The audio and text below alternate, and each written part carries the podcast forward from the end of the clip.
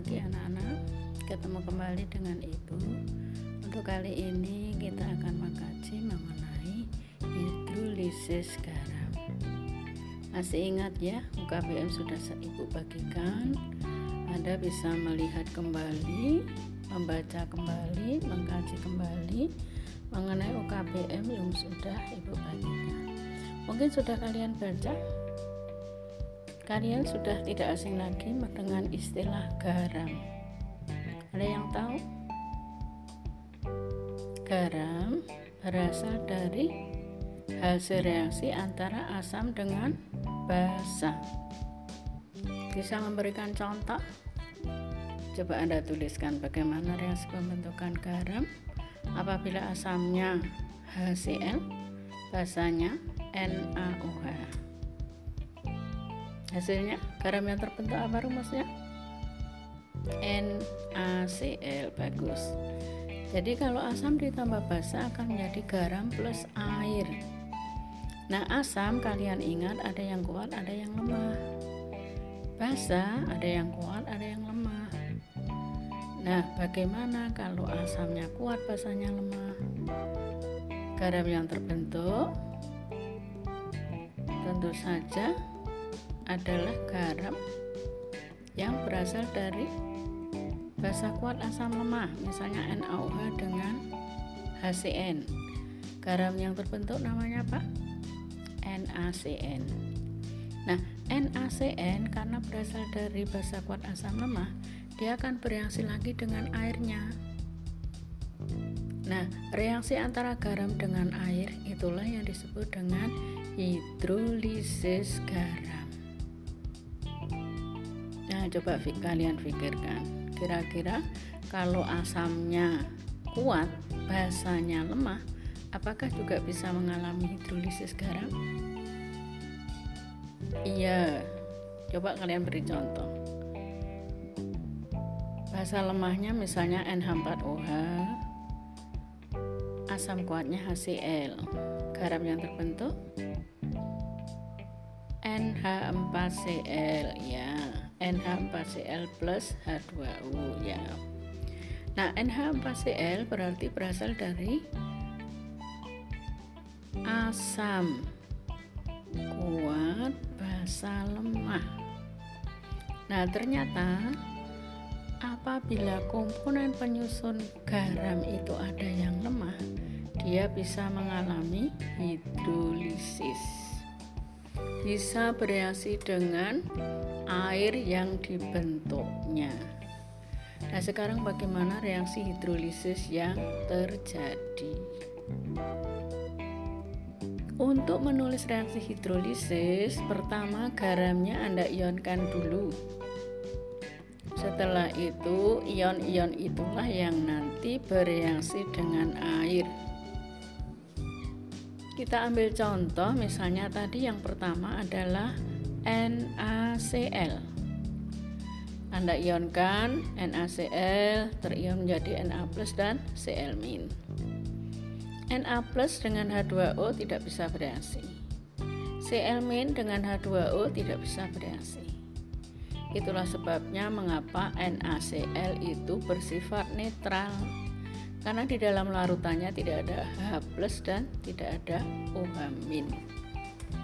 Nah sekarang yang kedua, tadi contohnya adalah NaCN. NaCN coba Anda ionkan menjadi Na plus dan Cn min. Na plus dengan H2O tidak bisa bereaksi.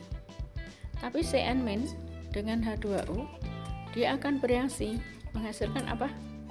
Na plus plus H2O menjadi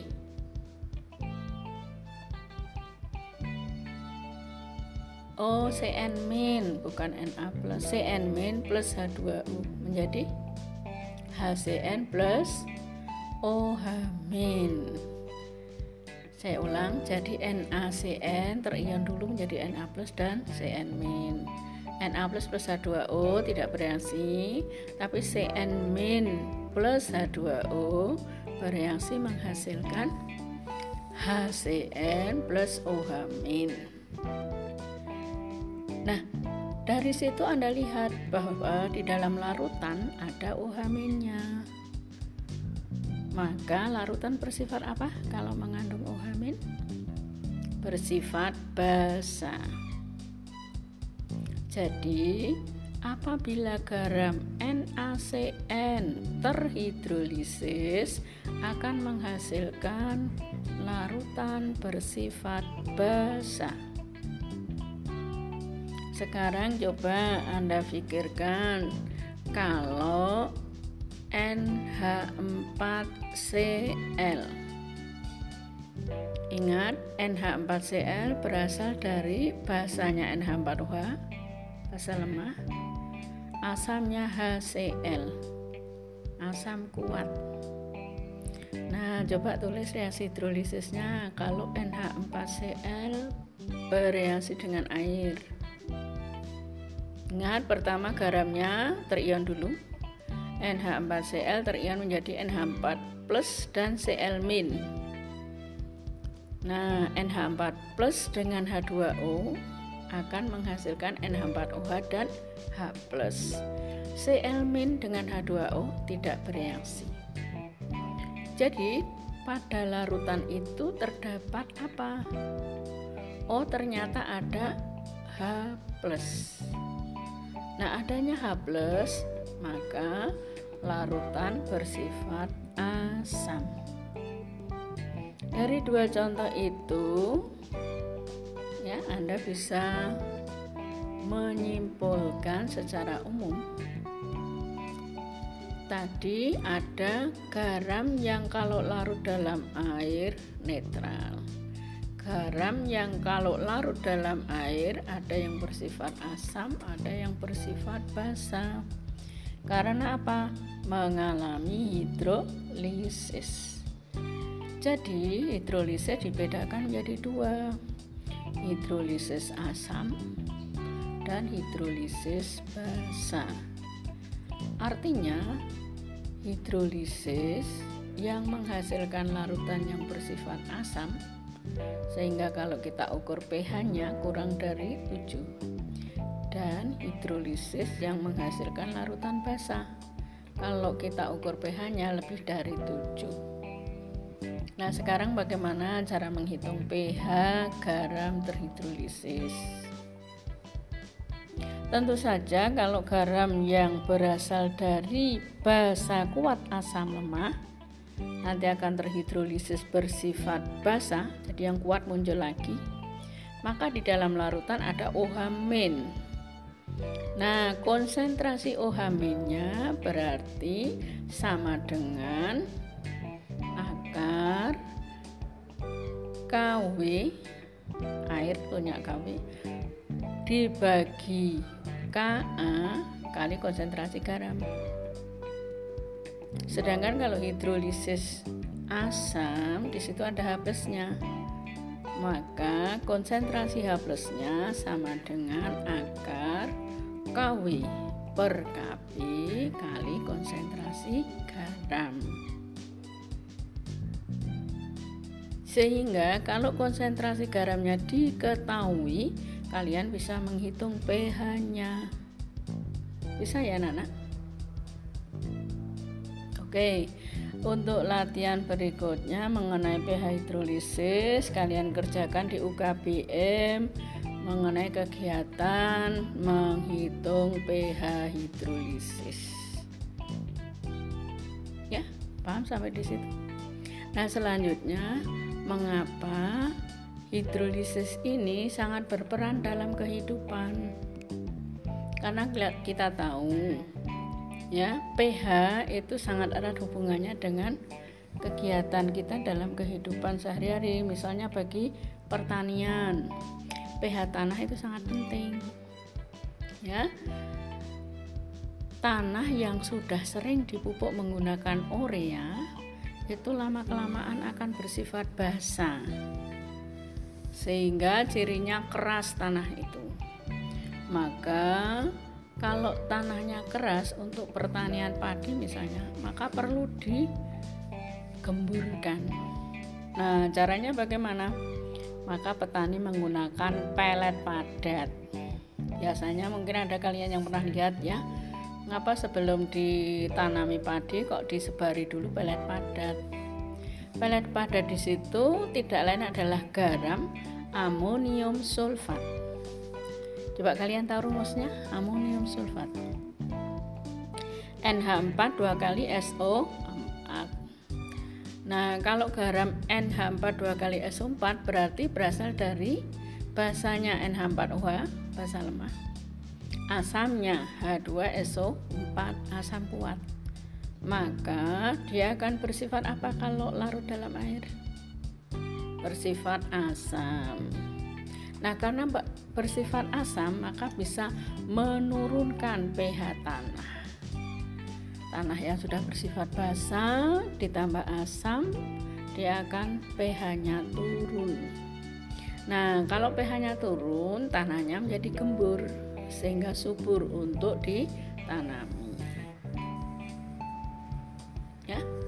Begitu juga kalian di rumah mungkin sudah sering menggunakan Baiklin.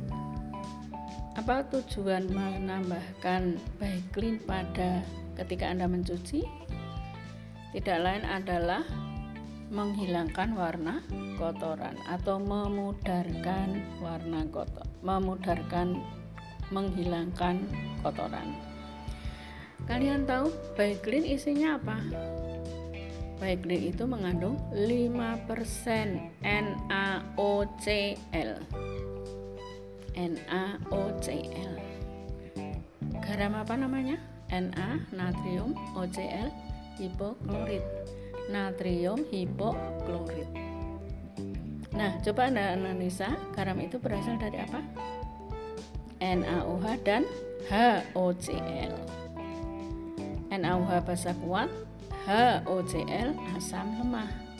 Kalau terhidrolisis menghasilkan larutan bersifat basah. Nanti ditulis ya reaksi hidrolisisnya. Nah, karena bersifat basah, maka kotoran yang menempel pada serat-serat pakaian akan lepas. Sehingga kerja dari Baiklin itu memudahkan lepasnya kotoran pada serat pakaian. Ya. Saya kira itu untuk tugas-tugasnya silahkan dikerjakan latihannya dicoba ya ada beberapa latihan di situ yang pertama menulis reaksi hidrolisis.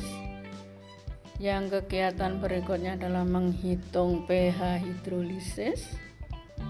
Dan yang terakhir adalah mencari artikel tentang peran hidrolisis dalam kehidupan. Yang akhir-akhir ini dilakukan oleh para ahli. Jadi silahkan Anda buat artikel mengenai atau cari di internet juga boleh. Analisis hidrolisis dalam kehidupan sehari-hari. Tadi yang Ibu sampaikan hanya di bidang pertanian dan di baik clean. Pada saat Anda mencuci, mengapa menggunakan baik clean? Sebetulnya peran masih banyak lagi yang lain ya.